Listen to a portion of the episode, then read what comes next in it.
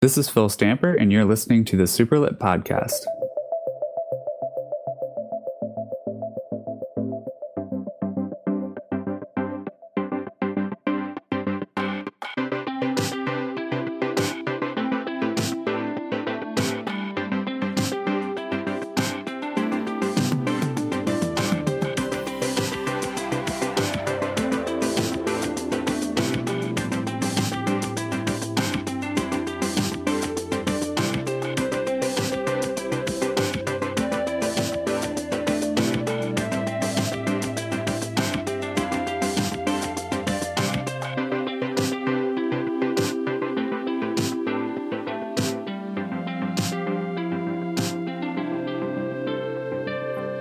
My name is Brendan Patrick. We have Sophie G and Phil.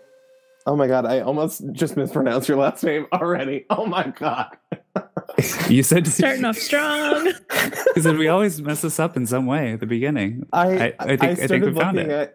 Your last name is spelled out like differently in the Yeah, so I looked at that and I was like, wait a minute, that's wrong. We have Phil Stamper here. Hey. I don't have people mispronouncing my name often, so that's a new one for me. Kind of a champion at mispronouncing names. It's like my superpower is being really bad at pronouncing everything. Fair. But today we're talking about Phil's book called The Gravity of Us, which came out, I want to say it was like the beginning of February? Yep, February 4th. I was lucky enough to actually win a copy of The Ark from Adib Krom, and that was a while ago too, wasn't it? Yes, I won that, and I was like, okay, I shouldn't read this right now because I'm going to get the book, and I want to keep The Ark in good condition so I can love it more. But so the first thing I wanted to say, I read just before you came onto the chat room. I went and read your bio in the back of the book. So the Superlit Podcast is very serious, and I just saw that you had a self-insert Legend of Zelda fan fiction.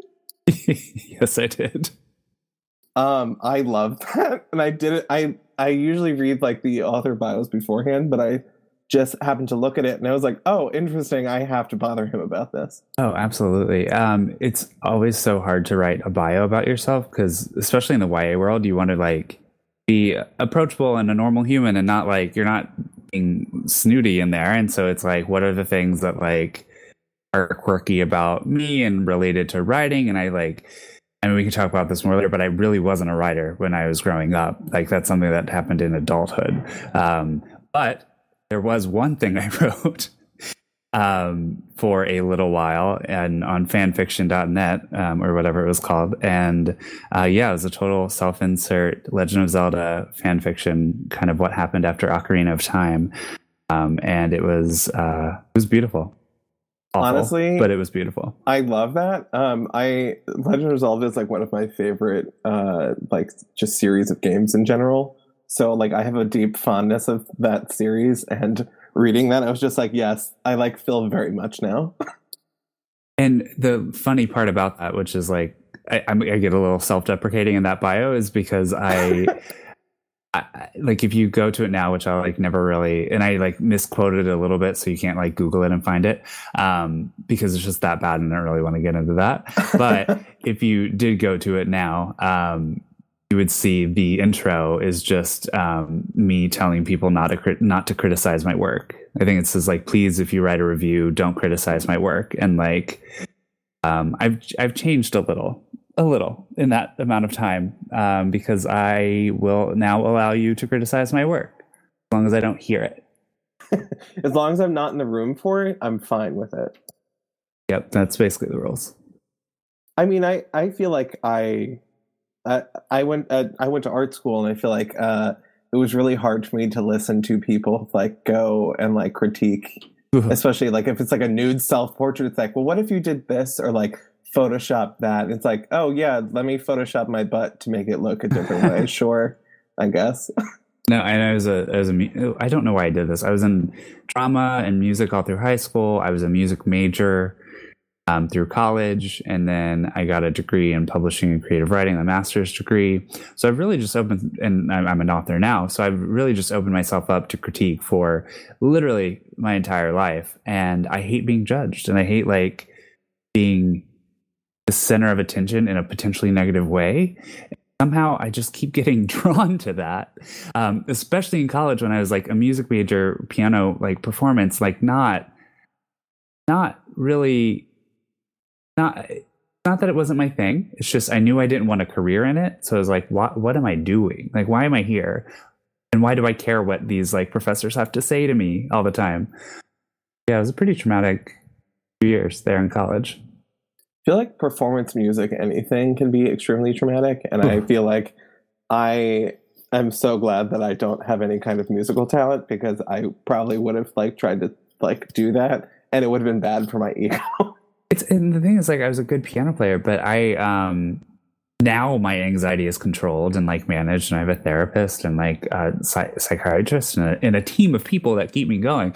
But back then in college, when you have like all the stress on you anyway, I had like this obscene schedule, and I was being judged constantly for my work and like in the practice room 4 hours a day. And like, why did I do this to myself? I look back and I'm like, that was fun. But also I could have chosen something that was less of a strain on my mental health. But yeah, if I was like, if I talked to that kid, those decisions, I would have been like, okay, first focus on therapy, maybe get that in check, and then kind of subject yourself to all this. Yeah, I feel like that's a good line of like, do this first, and then maybe try this if you're up for it. Yeah. So to talk about your book, can you give us a little bit of a description of The Gravity of Us? Sure. It's actually been a while since I've had to do this. I that first week I went on a tour, and I had to do it about like 35 times. And then before that, I was doing interviews constantly. I know we had talked before about doing... Oh, hi, Sophie. I don't know what happens. The server kicked me off for a second. I'm sorry. You're Ryan today. Oh, no. Anyway, so I had to do... I had to pitch my book a lot, like for literally like a year and a half, and now it's like I haven't had to do it in 2 weeks, and so I'm like, did I write a book? I wrote a book. What am I here for? I thought we talked about Sailor Moon on this. I mean, that can 100% be a thing. Oh, okay. I can talk about Pokemon. We can go there. We can talk about Pokemon. We can do that. Okay. Yeah, Sailor Moon I loved, but I haven't watched it since I was writing Legend of Zelda fanfic. So like different worlds that I've blocked out of my memory. Same. Anyway, my book. So my book is called The Gravity of Us. It's a contemporary YA romance between two teen boys who fall in love while their parents are kind of vying for the same spot on a mission to Mars. And both their lives have been kind of upturned for this big NASA mission. And the main character is called Cal. He is a social media journalist. He is very good at it. And he realizes once he is forced to relocate to Houston that he won't be able to kind of do his reporting anymore, because they're essentially stepping onto the set of a reality TV show to kind of bring back the interest of the 60s space race, which was very focused on the glamour and the drama of the astronaut families.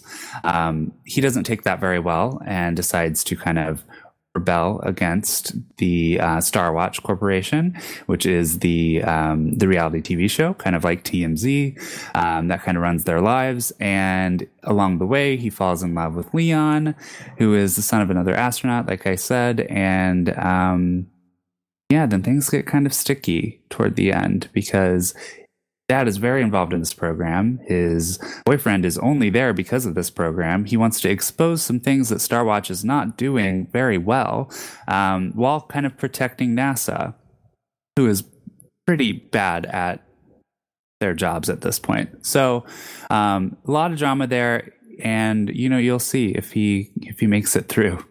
I kind of loved how bad NASA is at their job. I don't know how to describe.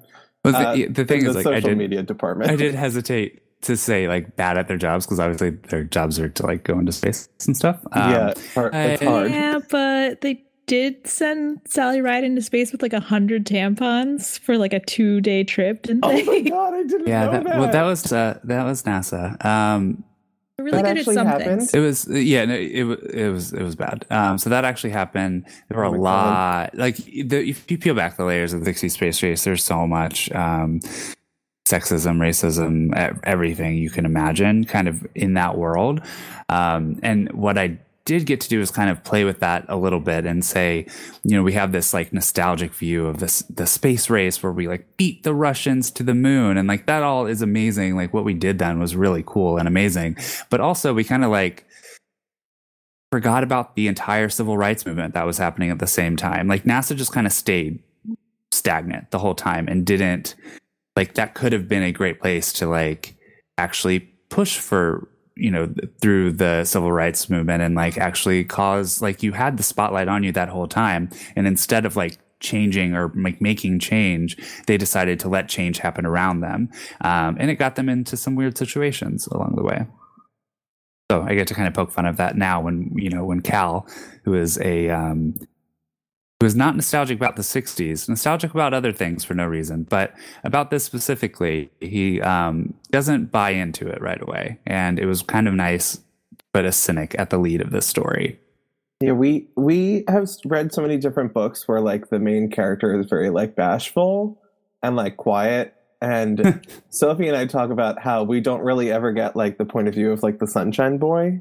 And Cal is just like very, very, I don't want to say like sarcastic, but like he kind of is. And he's very different than like a lot of the different main characters of books that we've read about. Yeah, I would say he's a little obnoxious, and not in a bad way, because like that's kind of his job. Like he is a investigative journalist, sure, but he's also a social media star kind of at the same time. So he knows he has to present himself in a certain way. And he is pretty selfish throughout the book. Like he still has moments where he does think about his friends and his family and his boyfriend, and like he really does care about them. And you see that, but also you see moments of him just being like, I was a very selfish teenager, and I feel like gay teens are. We don't talk about it, but they are. And he was just like, he's not very quiet. He's not very reserved, introspective. I loved playing with that. Like he was just like, from the very first time I started writing, like his voice really did come to me. Like I know a lot of writers say that, but like his voice came to me, and he kind of led that, that personality. 'Cause I don't really know where it came from, to be honest. So you're saying you're not like Cal in any way. I love attention if it's the good kind. Al also loves attention if it's the good kind. We're both good at the internet. Then after that, I don't like to break rules. Like I'm a really, really big non-rule breaker. So you don't wear pork pie hats? Is that what you're telling me? Attention to myself. I'm 6'5". Like I walk into a room and people look at me. So like... You're 6'5"? I'm literally 6'5". I walk to the room and everyone's like, "Oh my God, you're tall." That's how people say hello to me. Wow, you're so tall. Yeah, yes, so I don't need a hat on top of that. I really don't. Have you tried wearing a hat just in case?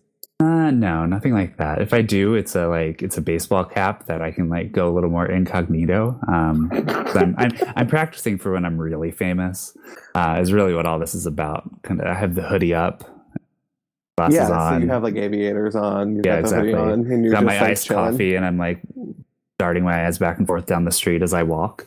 But I'm ready for it. But my look isn't exactly like Cal's. But I did also have fun writing someone who was like really into fashion, really into like, he cares about how he looks, and he takes the time every morning to like to present himself a certain way. And like I feel like I often don't do that, and so I kind of wish that like I did care a little bit more about myself, so I got to pretend through him. But it is just like, it was all part of the character. Like he's obviously going to, if he is this internet, like, sort of superstar, he is going to care about how he looks and how he presents himself. And if he is so into Brooklyn culture and like collecting cassettes and like wearing the hats and like all this stuff, and going to vegan bakeries, like that kind of stuff, he is definitely going to look the part as well.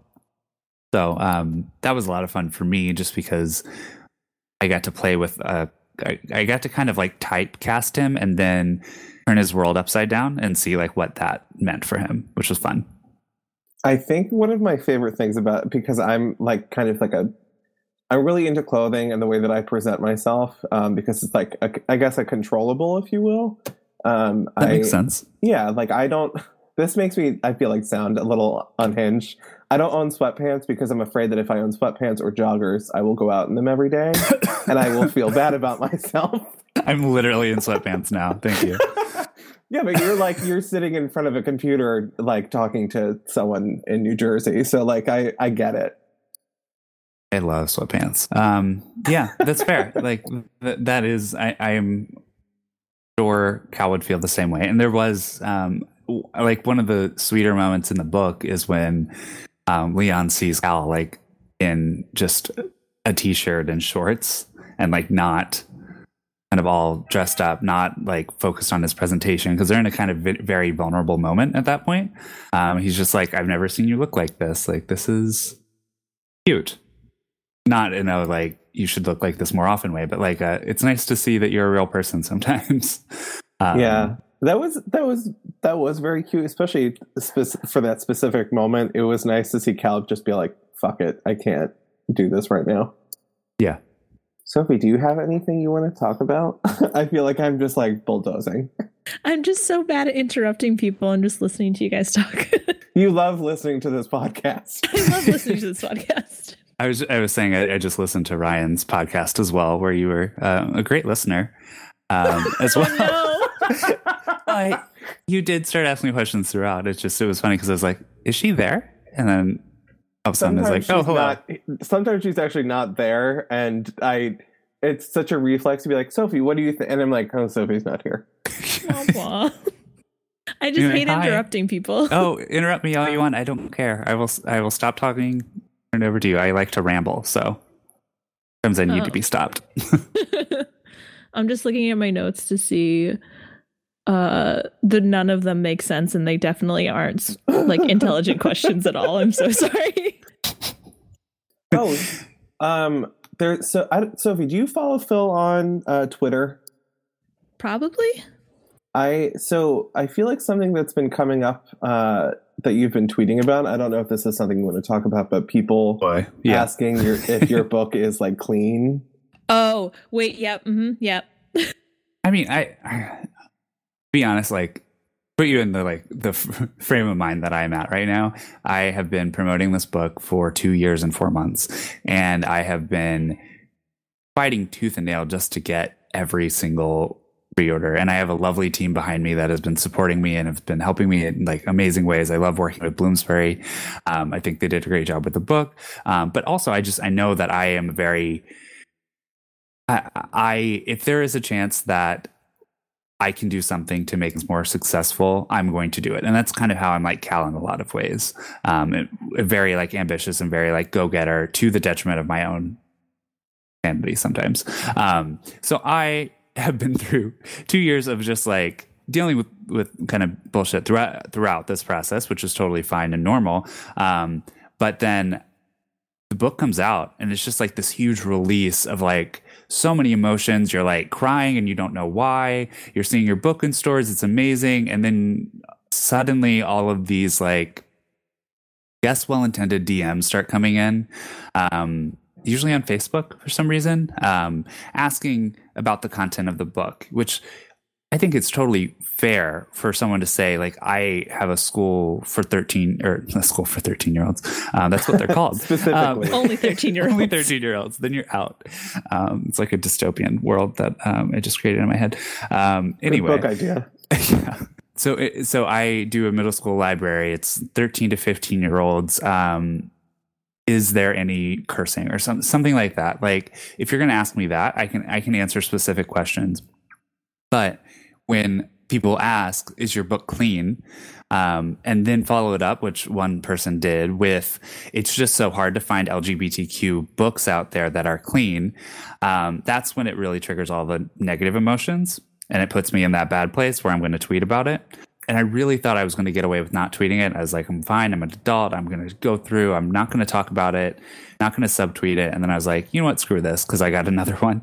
And I was like, okay, we're done. Like, stop. Just stop asking me if my book is clean. And then, you know, in retrospect, I probably shouldn't have, because Twitter's not a great place for that kind of conversation, just in general. But I found that, like, in my experience and in the experience of a lot of other queer YA authors, it's kind of become coded language.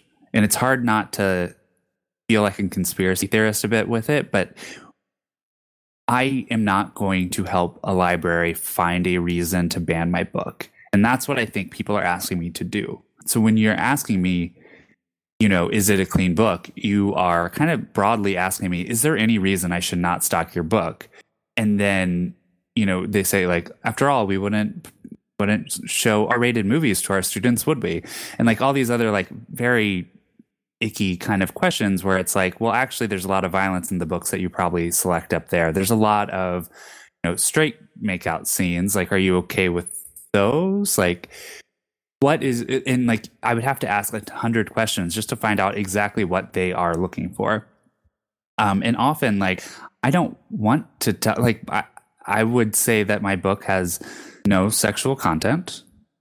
It has a few great makeout scenes, which are fantastic. Very good ones. Love those. Love the relationship. Love the F word sometimes. Like, these are the things that, and, like, there, and outside of that, there's, like, not really violence. There's not any other things in there. There's, underage drinking, yes, which is what would get it, quote unquote, banned from Disney Plus. Oh my God. so that's out. But it's not just like, it's also just not reckless. They're not, like, getting blackout every day. But regardless, even if they were, there are stories for that. And I think they should be on shelves too. Anyway, usually what they're asking is, like, I feel uncomfortable stocking a book with either, you know, like, they did this same shit with Angie Thomas. The Black Lives Matter books were, like, kind of all banned because, you know, a state lawmaker in Georgia or whatever, education person, was like, no, it can't be on shelves because it says shit on there. Well, they wouldn't say that, obviously, but it says the S word, and you're like, okay, that's why you're banning it? It's like, no, because it makes you uncomfortable. So I'm getting that vibe a lot with people, and I don't think it's really my responsibility to, like, help you block me from especially letting people read my book. There are trade reviews out there. The School and Library Journal is, like, listed as, like, I don't know, 13 to 17, like, ages 13 to 17. Like, is that not enough for you? You can read the review where it talks about content. You could read my Kirkus review, any of these trade reviews whose jobs it is to literally get this information to you. Or, wild thought, you could read the book. Like, it literally your job. You could read the book if you are really interested in bringing this into your collection. I know you can't read everything, but you can skim it. You can, like, look at reviews. You can figure things out if you want to without asking the author directly. And so these are just interesting choices that have been made. And I've been welcomed into so many other libraries and so many schools. And, like, I would say if there is a problem with my book being in schools, I have rarely seen it so far. I'm sure it will be a problem. It always is with gay books. But one thing that just bothers me is, like, them coming to me for that kind of, it's like almost permission. And so I don't respond. And, like, I'm never going to respond. Like, sorry if that's rude, but, like, I don't have to justify it to you. And, like, if you are really curious about it, you'll figure out a way to find out what's the content of the book, because there are 100 free ways to do that right now. It's always interesting, the books that like, if I'm trying to think of, like, things so I went to Catholic school. And I feel like the list of books that we would have read would be, like, very limited. But I feel like we read, like, what was the book with Pony Boy? Oh, Outsiders, yeah. Yeah, The Outsiders. That book is, like, violent, if I remember correctly. And so is, Catcher in the Rye I read in high school. But, like, you know, things like that, like, where there's actual, like, violence or, like, whatever. I can see why something like that wouldn't necessarily be given to a young age group, but, like, literally having just read this, I can't imagine it. So, like, I feel bad that you keep getting those questions. Anyone getting a question about a queer book that is asking an author who's probably like their mind is melted from having to, you know, God, yes. Yeah, exactly. Like that's the thing. Like I've been like watching Adam Sass's like Twitter, and they're consistently talking about like, I'm talking about this book every 10 minutes because I need to. And it's like, I can imagine you've been talking, as you said, talking about your book for 2 straight years. Yeah, I've been helping Adam with a lot along the way because he's like 6 months behind me. So like, that's amazing because I can share tips and things that I've learned. And just Ryan did the same with me. His was much closer because we were supposed to be a month apart, and then he got pushed earlier. And then so like when I was like, how do I do a school presentation? What am I doing? I went to Ryan. And like, I also have this great network of other queer authors who've also had similar breakdowns throughout, which is great. This is like, we do have a great support system. And yeah, Adam is in the yelling about my book mode. Like that's what you should be at 6 months before your book's out, or I don't know what month it is anymore. So I can't. I could not tell you. Last week I was in my store for 17 hours cleaning up sewage. So yeah, my brain, I actually think my brain is broken because someone told me today that it was Thursday. And I said, wait, I thought it was Tuesday.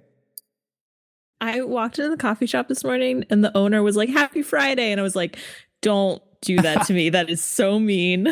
Oh, no. That's awful. Yeah, no, that's not good. I don't talk to people at work about what day it is because I'm afraid to hear that I have to open the next day. Oh, no. I just don't talk to people at work. It helps a lot. Just don't talk to people. I really wish I couldn't. My coworkers came to my book launch at McNally Jackson in New York. And I was in author mode at that point, and talking with Isaac Fitzgerald, who's like great to talk to. We had such a fun conversation and it all went super well. And then at the end, my direct report came up to me and she was like, could you be like that more in the office? And I was like, honestly, no, I'm so tired. Like, honestly, I'm not going to do that. And you can't make me. I can't do it. I'm so tired. I'm sorry. And like, it's because I have this, like, I have a 9-to-5 on top of all of my book stuff.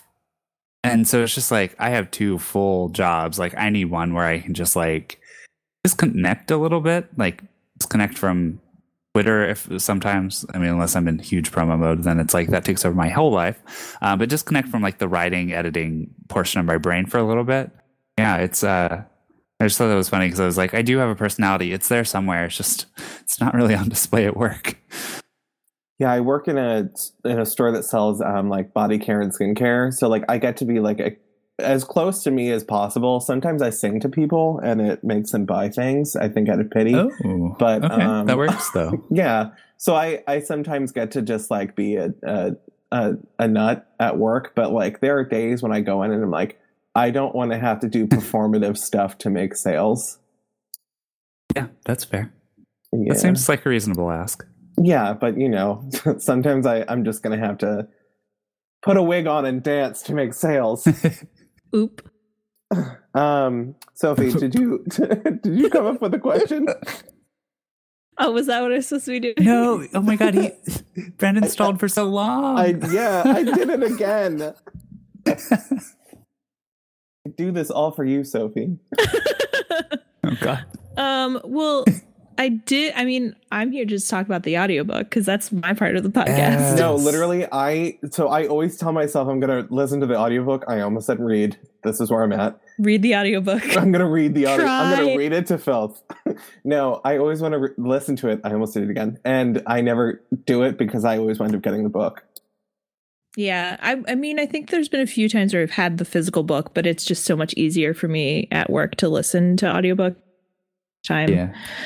I love audiobooks. I mean, because I read so many upcoming books that are not audiobooks. And so the ones that are published that I've kind of missed, it's really good to catch up on all those.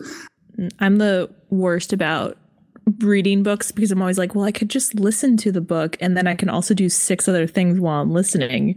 If I read the book, I just have to sit there and read it and enjoy it. And I can't just sit and enjoy a thing. Yeah. It's asking a lot to today's society. It's asking a lot to have somebody sit and give a book their undivided attention for like 5 or 6 hours minimum. But also having someone read to you, like, that's so nice. It's a lot easier to focus for me on someone else's voice than to, like, be able to block out sounds around me and just read and absorb the information. But the audiobook, there was, like, two significant differences, I think, this one. Well, first of all, the main narration was Michael Crouch, who has done multiple books that we've covered and also other books that I've listened to, and has a beautiful voice, and I want him to read everything to me. Yeah, I didn't know who we were going to choose, and my producer kind of immediately suggested him because Penguin Random House Audio does work with Michael a lot, and I knew him from literally every book, but specifically from every book. It really is at this point. Honestly, yeah. But I knew him specifically from Goodbye Days and Jeff Centner's other books, The Serpent King as well. And that's when I first kind of fell in love with his narration. And he's done so many others that there are just too many, and I can't think of any specific ones that have jumped out other than like Reverie, which I loved. He did a great job for that. But like, I was also kind of worried that because he does every audiobook in the YA space, that like is, especially when the character is queer, I didn't want it to sound like every other book. And then I actually listened to my books right after I listened to Reverie, and he just did a completely different voice for both characters, which like shouldn't be as surprising as it is for me, but like he really does embody whatever character he is acting as, and so I just like got such a thrill out of like listening to those two back to back and having completely different experiences. Yeah, he does like a very good job of changing the tonality of what he's saying depending on who he's speaking for, and I don't know how else to describe it but using the term vocal fry, but I feel like that has such negative connotation, but it doesn't. He's such like a good like timbre to his voice that fits like the specific like kind of YA feel, especially when there's like really emotional beats. He gets this like strain in his voice that I'm just like, oh no, am I about to cry at work? Like, what's happening? Like, yeah, I'm like, Michael, are you crying? Like, oh no. Is everyone okay? Because I'm not okay anymore. Yeah. And I feel like the majority of the books we've listened to, he's definitely the narrator or the main character has been male, but I feel like he's just really, really good. Yeah. So, I mean, I was thrilled to work with him along with the full cast, obviously, which I assume will be your next point. Yeah. The follow-up to that is that I was caught off guard for a second. I thought like I had something, I accidentally hit my phone and started playing a podcast or something in the middle, because it starts off with this like nice like chime and the theme music for the like TV show that's in the book, and then those interviews are fully casted, so you actually get to hear actors be the different characters. And so that is line by line what is in the book. One thing, so I added these interstitial chapters for my editor, for the book, but like my editor suggested that on one of our early rounds of edits, just to give more context to the whole mission and the stakes. And like, there's so much you could do with that. And I really like the idea of, you know, the story is like 100% focused on these teens, specifically Cal, his life. But it is really nice to like see what the adults are doing that are like actively doing stressful things to Cal, like throughout. Like you really get their side of it as well through this, but then you also get an entire like layer of the environment's conflict, like the NASA environment that's happening. So like it builds up into a, like a NASA versus Starwatch kind of moment, and all this is happening while Cal has his own story that kind of hits the same beats at the same time. And so it was so fun just to write it that way. And I was actually writing it while I listened to the Sadie podcast, which actually did some amazing things with the full cast. They did interstitial chapters with a true crime podcast in between. And I just had never heard that before, and I thought it was so cool. So I was just like thrilled to have them very excitedly want to do the same thing for these chapters that I wrote for the hardcover technically, but it just worked even better in audio. It's okay. I really just gonna say it. Oh no! Oh my god! I'm sorry. I keep doing it. This is what happens when we aren't in the same room together and we can't like look at each other. Yep, you go. I was just gonna say that I think it added a significant amount of tension also towards the end of the book, specifically because you have like things starting to happen with like what's going on with all the characters and like what's being picked up by the news that's following them everywhere. And then you get like the actual broadcast and the actor who played the main broadcaster, like you could feel the tension in his voice building. It's kind of that like, I'm a newscaster, so I can't break, but I'm like really angry right now. And he's also like being manipulative and you can like hear it in his voice. Like he did such a great job at that. I mean, all of them did. Josh Farrow is my favorite monster. So good. He was not in early, like the draft that sold to Bloomsbury. He didn't even exist. Like, did Brendan exist? I really liked Brendan. Oh yeah, named after you, obviously. I'm not going to say that I thought that when I was reading it. Brendan did exist. I did end up combining two nerds to like one from earlier in the book, one from later in the book to be the same nerd throughout. So that just I like when I can do that and kind of combine two. But I think that all happened before I got the deal. So that was all like early draft stages. But yeah, Brendan was always there. Love Brendan. Love a good nerd, honestly.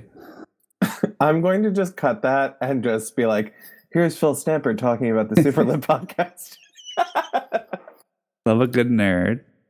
So Jonathan Davis, okay, there you go. That's his name. Jonathan Davis is the actor who plays Josh Farrow, who kind of becomes the antagonist of the book, and you hear him.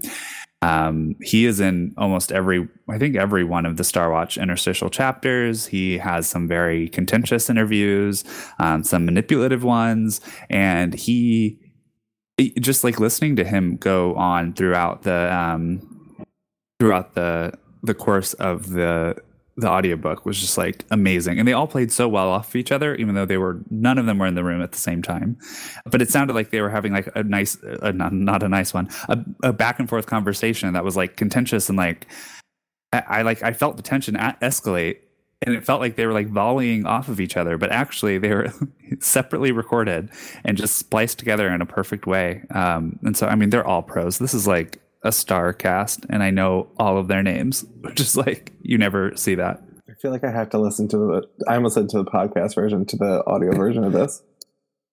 Really should. At least the like interstitial chapters, just to see what we're talking about. I really like those chapters. That's what like that, especially like towards the end too, when they get like a little bit more dramatic too. Mm-hmm. I was like, oh my god, Josh Farrow is a ding dong. Exactly, he is exactly a ding dong. And yeah, Josh and Grace Tucker, the like lead astronaut who's Leon's mom, they get, you know, they're not very happy with each other by the end, and you feel awkward just listening to this fight happen. It's like your parents fighting. You're just like, oh god, it's happening. But it needs to happen, and it matches what's going on in the book for sure. I think out of the like the astro people, Grace obviously gets like a lot of like time. I don't want to say airtime, but like I don't know how else to describe it. So like I feel like I have a better understanding of Grace. I really, really liked her as a like a character. Yeah, I love Grace, and that's actually how. I mean, I created Grace before I created Leon. Like that is how much I focused on her specifically and her family. Because I really did want to present, if you look back at the issues of Time or Life magazine from the 60s, you see the perfect astronaut families and they're in their habitat, which was like they're all uprooted and moved to Houston anyway, but they're all like pretending really hard. And I just loved that. Love that I could kind of revisit that and have someone who is a lot more outspoken be at the center of that, who was a lot more media savvy and like knew how to get what she wanted from both NASA and Starwatch. And then also just having the lead astronaut, like no spoilers, but like pretty much the most important one of the entire mission be a black woman was like, important to me. So like those were all like decisions I had made way before I'd even like thought about the romance element of it, or like, you know, I had the main character. But after that, I was like, let's focus on these astronauts because those are cool. I feel like it's rare to like focus on a parent before you would focus on the other characters, but I love her. It's got like very good My So-Called Life vibes where it's like the kids are the main characters, but also here's some information about the parents and you're super invested in them also. Yeah, it's, and that's why it was actually really cool to have the interstitial chapters, because usually you don't really get anything from adults in YA books, and for good reason, obviously, because the main focus is always on the teens. But it was just cool to like, because this world was kind of built and maintained by these adults who were like making things stressful and annoying for the teens that were involved. Like you wanted to get in their heads a little more. I think also a thing that super stood out to me from the parents' point of view was that Cal talks a lot about how his mother has anxiety, and it's not just like, yes, oh, I'm like anxious, but she like has like clinical anxiety, and it's a thing that he understands and knows how it affects her, and it affects their family dynamic significantly. And I thought that was written really beautifully. Yeah, this one I just like gave in. I was like, okay, fine, I'm going to put a lot of myself into a character, and it ended up being Becca, who is Cal's mom, because there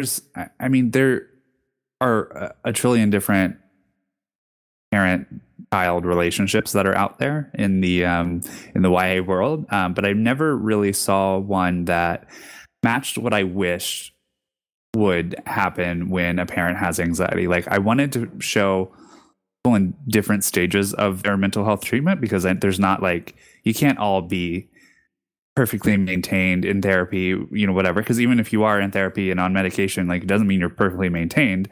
And I liked playing with that for Cal's mom, because Cal's mom is, she's struggling too, and like we saw that on the page of like, this is a whole new world for her.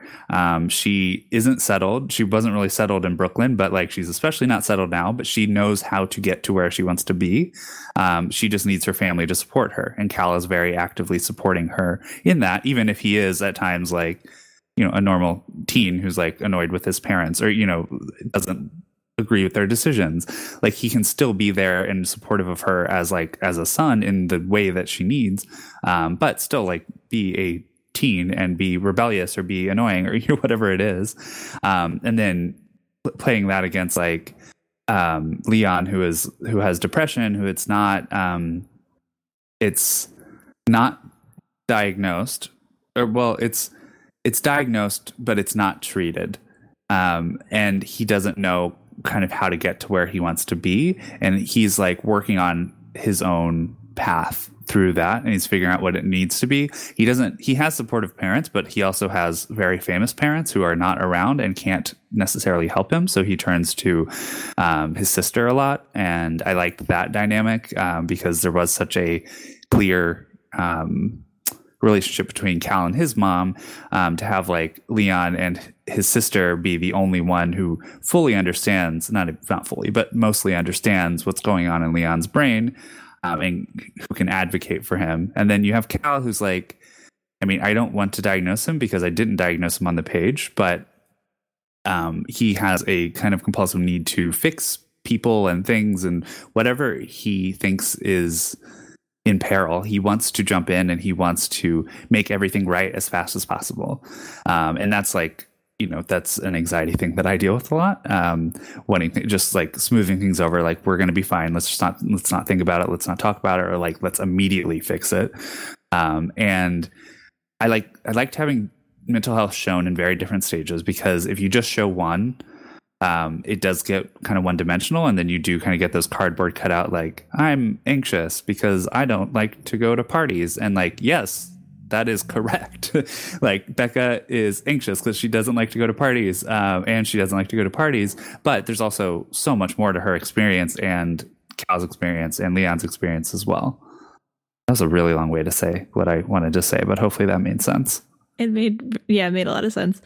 I think it was, I just immediately lost my train of thought. Oh no, I'm very good at this.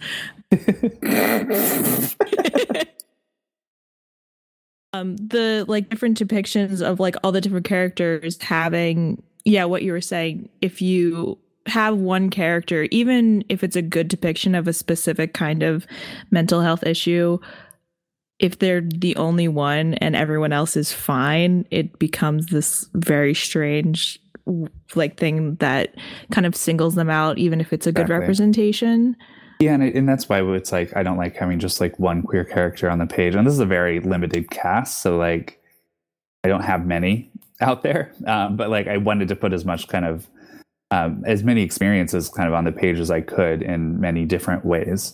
And one of the ways I did that was through kind of the mental health representation, because it's something that I know pretty well and felt confident that I could get across in a nuanced way that doesn't also feel like it's like ticking boxes, or you know, people get weird on the internet about like anytime you bring up mental health, and I was hoping to show kind of a world where we could just like back off of that like immediate fear of talking about it, and just like what if we sat with this for a little bit, or like what if we showed a positive relationship or someone who was still working on it, and like what, like this is real, this is what's happening to people. And also if you look back to the 60s, which inspired a lot of this book, obviously, there were so many issues with mental health that were just swept under the rug, because that's what we did in the 60s, apparently. But also because you had to be the perfect family. You had to, like, the wives had to be perfect, because if they were not, they could jeopardize their husband's career. But also they have to look perfect and have their makeup on and take care of all the children while they're husbands are like literally off in a rocket in space that hasn't been tested nearly enough and could not come home ever. And like you're dealing with all this stuff. And that's why like one of the astronaut wives did end up taking her own life after the divorce and later on, because she didn't have the resources to deal with the world that she was put into. And also one of the astronauts' mothers did the same thing. And it was these things that like we didn't talk about then, and we could have had conversations, or we could have figured out a way to like fix that. And so it would have been weird to show such a mirror image of the 60s and then just like hide all the mental health aspects, which were really important to me as I did more digging. I think that so Mad Men takes place like during that time period. I feel like in that show, mental health is very much like, oh, we just have to ignore it. We're not going to talk about it. This is the workplace. We don't think about that. And it's very much like, I feel like my parents have talked to me about like, oh, well, when we grew up, it was different. Like, and they were born in the 50s. So, I mean, I feel like when I grew up, it was different. We didn't talk about that when I was born in 88. So like in the 90s and early 2000s, we didn't talk about it. And, I'm glad that we're like, there were no books on the shelves with like people with anxiety. If they were the murderers of a serial killer novel, where it's like, oh, well, they're depressed, so that's why they murdered a bunch of people, and like that's the ending that you find out, and you're like, okay, cool. Or it's like they were depressed and gay, and everyone's like, oh, that's why they murdered drugs. Everyone. Oh yeah, okay, yes, and had one drug once, and that's why. Everyone had to die. And you just like got it. Like that was the excuse. That was the justification. And everyone was just like, yeah, okay. That sounds right. Like, that passes. I get it. Like, okay, great. So like, that's what I was raised on. And that was like 25 years ago. So not helpful. No. I think, to piggyback on that, the depiction of, Cal's mom in the story, I just wanted to say it was very good as well. I found that a lot more, especially in YA novels.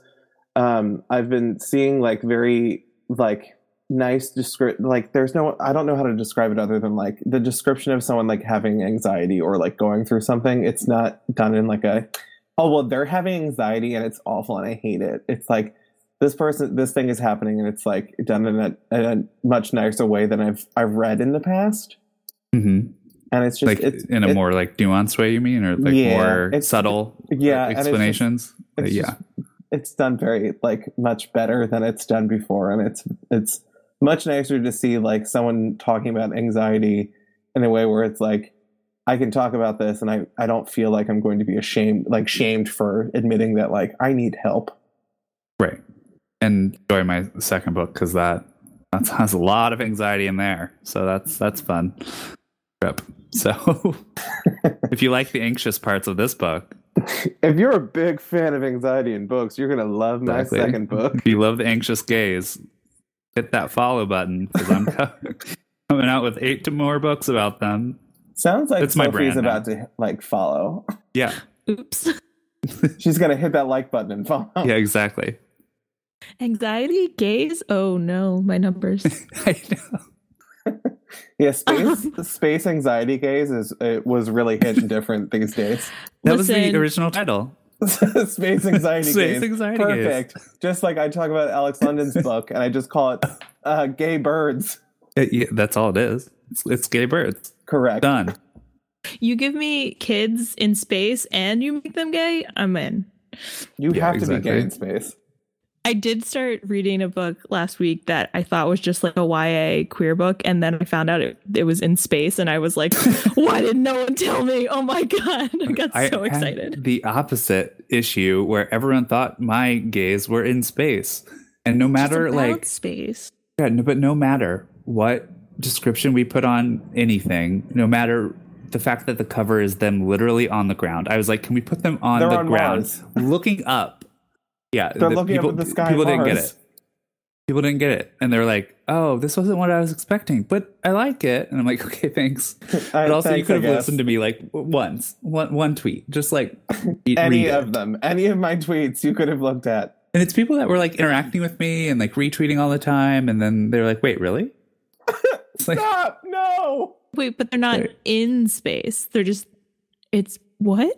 Yeah, exactly. It was that I had that same conversation over and over and over again. And I blame Maya Rudolph for that one gaze in space gif. I have that saved everywhere. To my phone, and I'm not kidding. I wanted to send it to 100 times, and I'm like, stop it, Brendan. You know better. Don't do this to him. I mean, it's a great gif, and I love when people do that, because now people do that to be funny, because they know that no matter what, people are going to think it's in space anyway. So like my friends will be like making jokes about it being in space, and I'm just like, thank you, but you're actually confusing people. But that is a great gif. I will save that. Thank you. It should be a reference in your next book where it's just like, I'm looking at the screen and Maya Rudolph is dancing, screaming, gaze in space. Yes. Or I just have them go to space like 60% of the way through the book, just a normal YA contemporary, all of a sudden off to space. I think I would. My dream book. Yeah, I would probably throw money at that book. Surprise space gays are probably the best. Surprise space gays, yes. But sorry, I don't want to tease you too much. They're on the ground.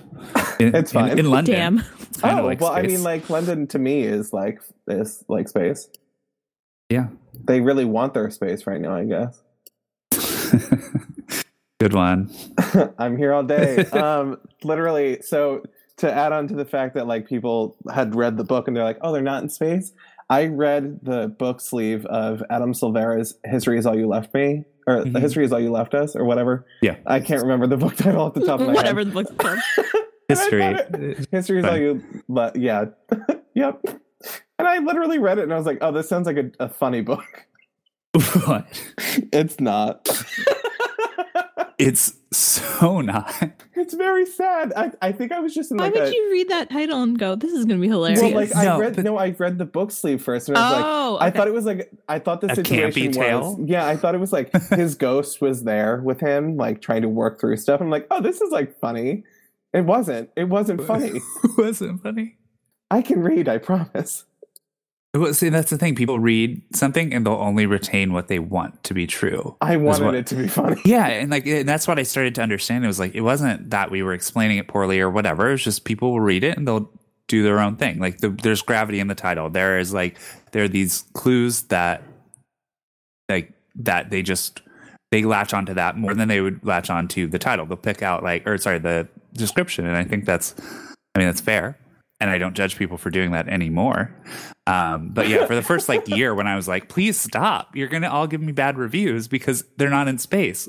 can't believe these gays aren't in space. Yeah. And I was like, it's all going to be fixed when we announce the cover. And then everyone's like, oh my God, the space gays. The gays, they're in space.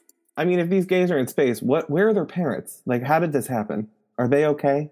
Nobody cares. They just want the gays in space. You just want kids in space. You don't care about parents. Shoot them out of no logistics there. Space. Oh my God. I for the longest time, and I know it was like a gag image, and I think it was like the first image I saw of the cover of the book was the boys with like an iPod between them. Yeah, I made that one. Yeah, I literally for the longest time thought that was it. Oh my God. I mean, it is. It works. I made it for they probably did have these kids in their AirPods. But no, I made that to announce the audiobook. That's what it was. I thought I was being clever, not confusing people more. Well, I mean, the gays aren't in space, and they're not listening to their own story on an iPod. Yeah, no, they don't even have iPods. It's like a tape deck. What's happening? They start reading. They're like, "What is a cassette tape? Who the fuck is a cassette tape?" Release the audiobook on cassette, so I can listen to it the good way. Oh my God! On vinyl. Robin did that with her Honey album. She put it out on cassette. It's happening a lot more. And so if you go to Urban Outfitters, there are a lot of cassettes up there now. That was not the case when I started writing this book in 2016. I helped move cassette culture, I believe, into the mainstream. You're responsible. Honestly, especially since like you use John Mayer as like, you know, a launching point. I really think that you are going to make John Mayer big in 2020. I hope that's not true, but like that's just what's going to happen now. And cassette culture, you made that. I did it. I'm so proud of me. You are that bitch. Oh no. You are responsible for me Googling John Mayer hat while on my work computer, though. Oh God, everyone has to Google it now. Well, and the thing is, I can't picture. I was like, I know this is like some kind of like thing that happened, but I can't picture it. And I was like, I have to. My favorite thing about that is when you Google it, he has like 20 different hats, and all of them are bonkers. And like, I'm looking. So I actually just tweeted this morning a picture of the hat, and it's the first time I've done that. But that tweet. I did really like the idea of just people choosing their own adventure there of what hat it was, because they're all the same style, really. They really are. And what I imagined was that every time the hat was mentioned, it just got bigger. Yeah, that does happen. Oh, no. The brim just gets wider and wider. Yes. Yeah. It started off as a baseball cap, and then it became something more. Yeah, that's what, like, I'm just imagining this ginormous hat that, like, I'm trying to think of, like, what Texas isn't ready for. I mean, they're certainly not ready for that. No, not at all. Yeah, I got to create an entire emotional arc with John Mayer's hat. So I mean, what can I do at this point? They let the gays do anything. We are running this country. Too powerful now. Way too powerful. The gays must be stopped. Part of their agenda is making John Mayer relevant again. No, that's not something I want to. I don't think that's on the agenda. Just the hat. You know, there is one. Just the hat. There is one gay somewhere that's like, you know what? I really love John Mayer. Wish he'd make more music. That is not correct. Gotta be one, but we don't need to focus on that one. I had like a few notes written down in sticky notes, and I feel like we covered all of them. I just wanted to check. One of them was just like the introduction to Cal in chapter 3 was really rough, and I was like, wait, well, yeah. What? I had one of the sticky notes I wrote down that like the introduction for, was it Cal or Leon? I'm trying to see. Leon? Yeah, Leon in chapter 3. Yeah, for the introduction for him was really rough in chapter 3, and I was like, oh no. This is good. I hope this isn't the whole book. Rough how? Hello? I'm trying. Uh-oh. You can't just say that and then not respond. You're not allowed to critique him to his face. We went over this. So is this Goodreads? Oh, no. What have you done? Can I be kicked out of the chat? It's my podcast now. It depends on what you say next. No, it's nothing bad. I just felt bad for Leon. Really rough, huh? Oh, the grammar was just like literally just like open the book, read my bio again. Let's start this over. Oh my God. I'm literally crying right now. Do the intro again. We got to start from square one. Oh my God. This is Phil Stamper, and you're listening to nothing. We quit. To some bullshit. Oh, no. Well, I mean, Stamper out. Honestly, yeah, that's not wrong. So chapter... Anyway. One second. Let me just calm down. It was rough. Rough for Leon. Or Cal. Introduction to Houston life. Yeah, rough. There's so many ways that you can back out of this. I'm giving them to you. You got this. Paper was physically rough in your hand. There was texture. Yes. Beveled edges on the book. I got accidentally. A paper cut during chapter 3, which is Shooting Stars season 1, episode 10. I think they're talking to. Yeah, it's the one where they're talking to Cal about gymnastics. I felt bad for Leon. Leon. Oh my God. Literally, I'm having a brain fart.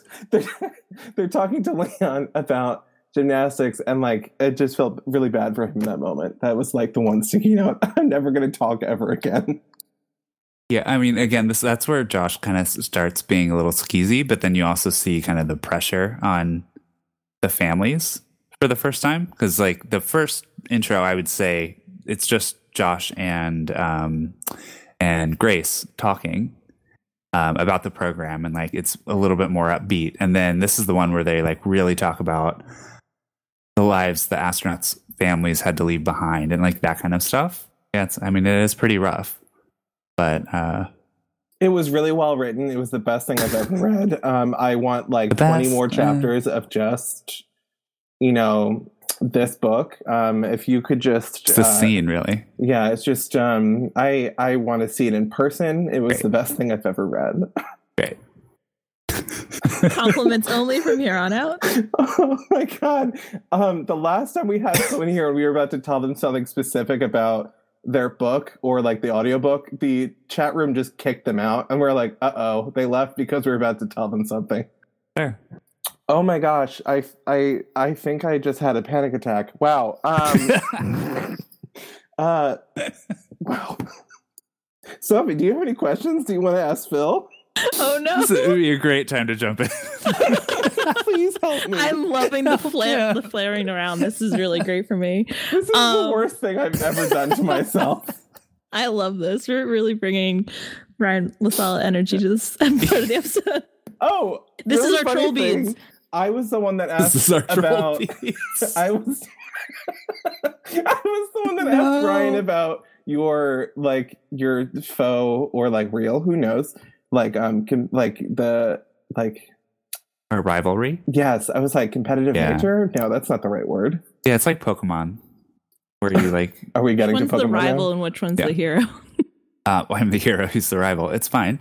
I think we all know our roles. He's Gary, but like, oh my God, the like gayest Gary I've ever met ever. Absolutely, it's a regular Gary. The regular Gary is pretty gay. Smell you later. He wishes. You like hear Ryan saying that though. Driving away in a convertible filled with cheerleaders who are chanting his name. Yes, yeah, 100%. Absolutely. With a really bad wig on though. I mean, does he have good wigs? Look at his bangs. Wow. Why would the bangs happen? I actually like his hair, but I'm curious about why the bangs happen. I almost had my own breakdown. I just am too much of a chicken to like that, to do anything to my hair. You have really nice hair. What would you even do to that?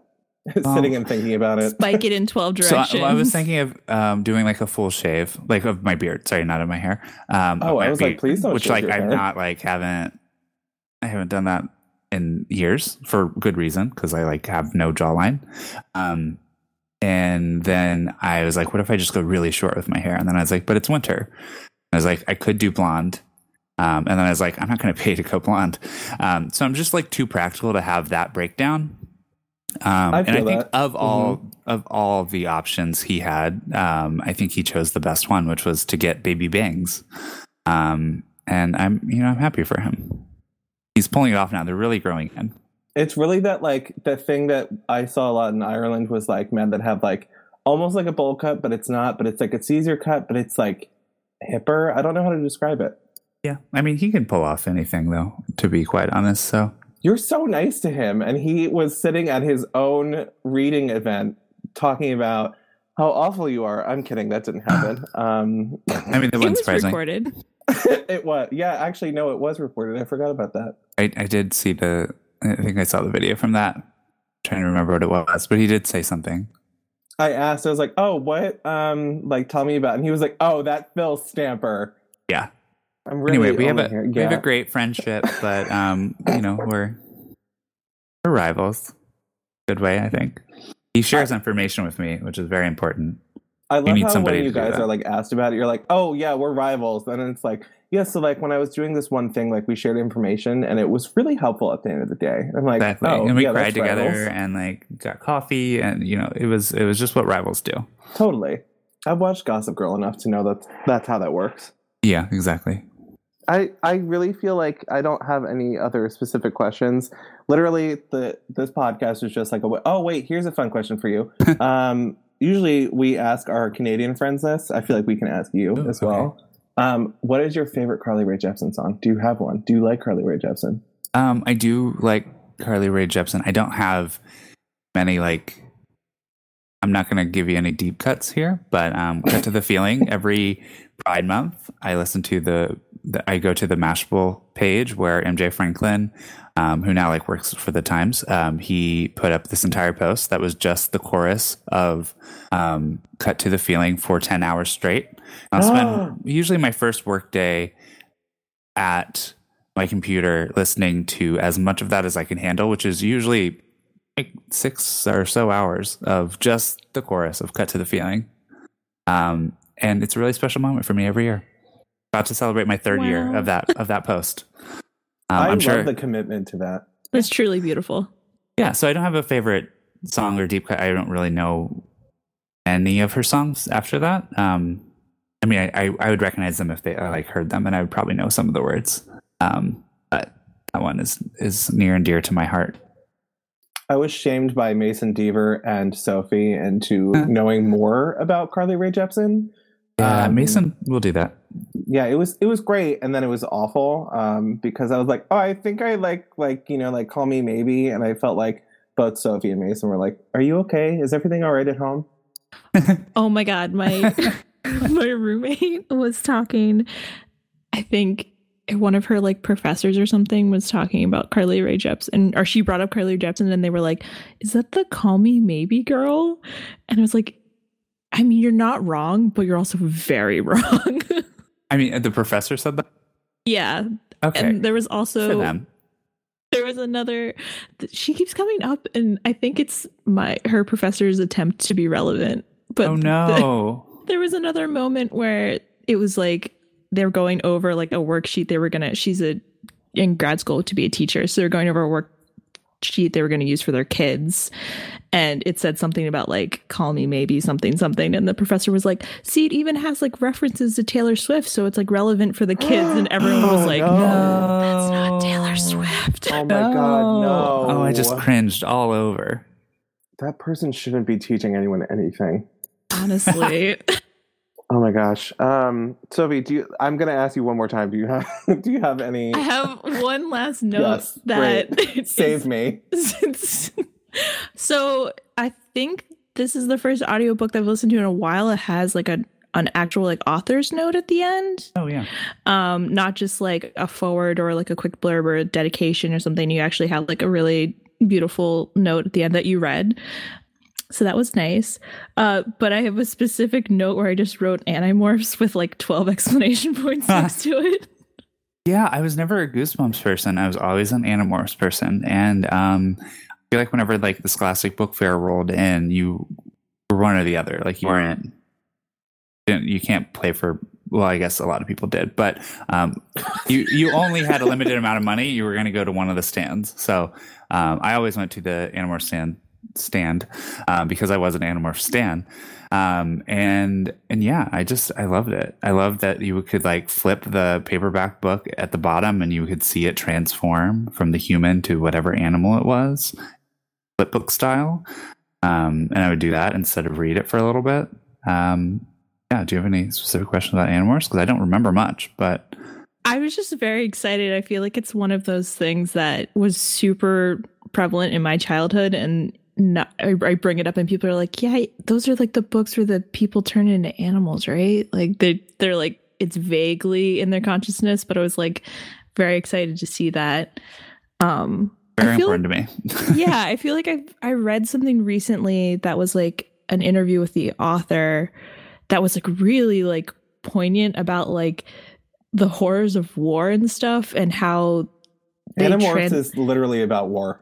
I mean, yeah, but they were like, yeah, I didn't want the books to end well because that's not how wars end. And I was like, do I have to reread these as an adult? I do, because I clearly missed all that, because like I was just, you know, it's fun. They turned into animals and like whatever. And like it missed so much of that. K.A. Applegate is the author. And yes, yeah. Oh my God. An amazing person from what it seems like, compared to other authors who have not aged quite as well with their opinions. Ooh. Yep. K.A. But I was like, yeah, I was like so proud. I was like, oh, I think I have to reread these. So maybe this mention in your author's note, maybe I will just finally go back and reread Animorphs. There's an entire... Oh, sorry. Guess who reads the audiobook? It's Michael Crouch. No. Are you serious? He really does. He does. I don't know if he does all of them, but there's one main character that he always does the voice for, and he was Tobias. So he tweeted recently he was doing an AMA on the Animorphs subreddit, and because people were going to ask him questions about how he did the narration for whatever character it was. I was just like, oh, okay. So you literally do read every book. Oh, okay. Good. I'm 100% in now. Yeah, no, I'm fully in, and I need to go listen to all of the audiobooks. I'm going to turn this into an Animorphs podcast. There's an Animorphs podcast. That's what I was going to say. My brother and I have listened to it on long drives where they talk about specifically what's going on, like the war point. Like literally, that's the only reason I know anything about Animorphs. Is the host two girls? I think so. I think my brother sent me that, but he sent me like a specific episode because they hit a point where they finished the books. So they started reading Animorphs fan fiction and making their own OCs. No. It was very, very funny. How many Animorph books are there? There's a good amount. He is Tobias in the new audiobooks. So I guess they just re-released them, which is a perfect time to start. Know. I'm all in. That makes the most sense because, you know, he's a bird for a while. So it's just a lot of inner monologue, I guess. Are they telepathic? I can't remember. Sure. Anyway, we'll meet up after we read the whole series again and have our Animorphs catch up. That'll be perfect. I would actually love that. I'll be sure to embarrass myself and say the reading in this section was really rough. Yeah, really rough. Yeah, that's what all my Goodreads reviews are now going to say. Oh, well, I mean, like... This phrase was rough. I mean, it's better than some of the ones I have now, so... Oh, God. Literally go for it. Who put out the book that Don't Read the Comments? Oh, yeah. Eric Smith. So... Very good advice. His cake that at his launch party, someone cut it and it just says, Don't read. Amazing. That's my favorite thing to do when there's text on cake is just slowly eat it in places so it just spells dumber and dumber things. Oh my God. This episode really devolved into a fabulous time. Sounds like most do, which is great. Every one of our podcasts, we started kidding, strong. It goes from okay, I have a serious question for you, into how do you think Sailor Moon gets her hair up every day? That's where it ends.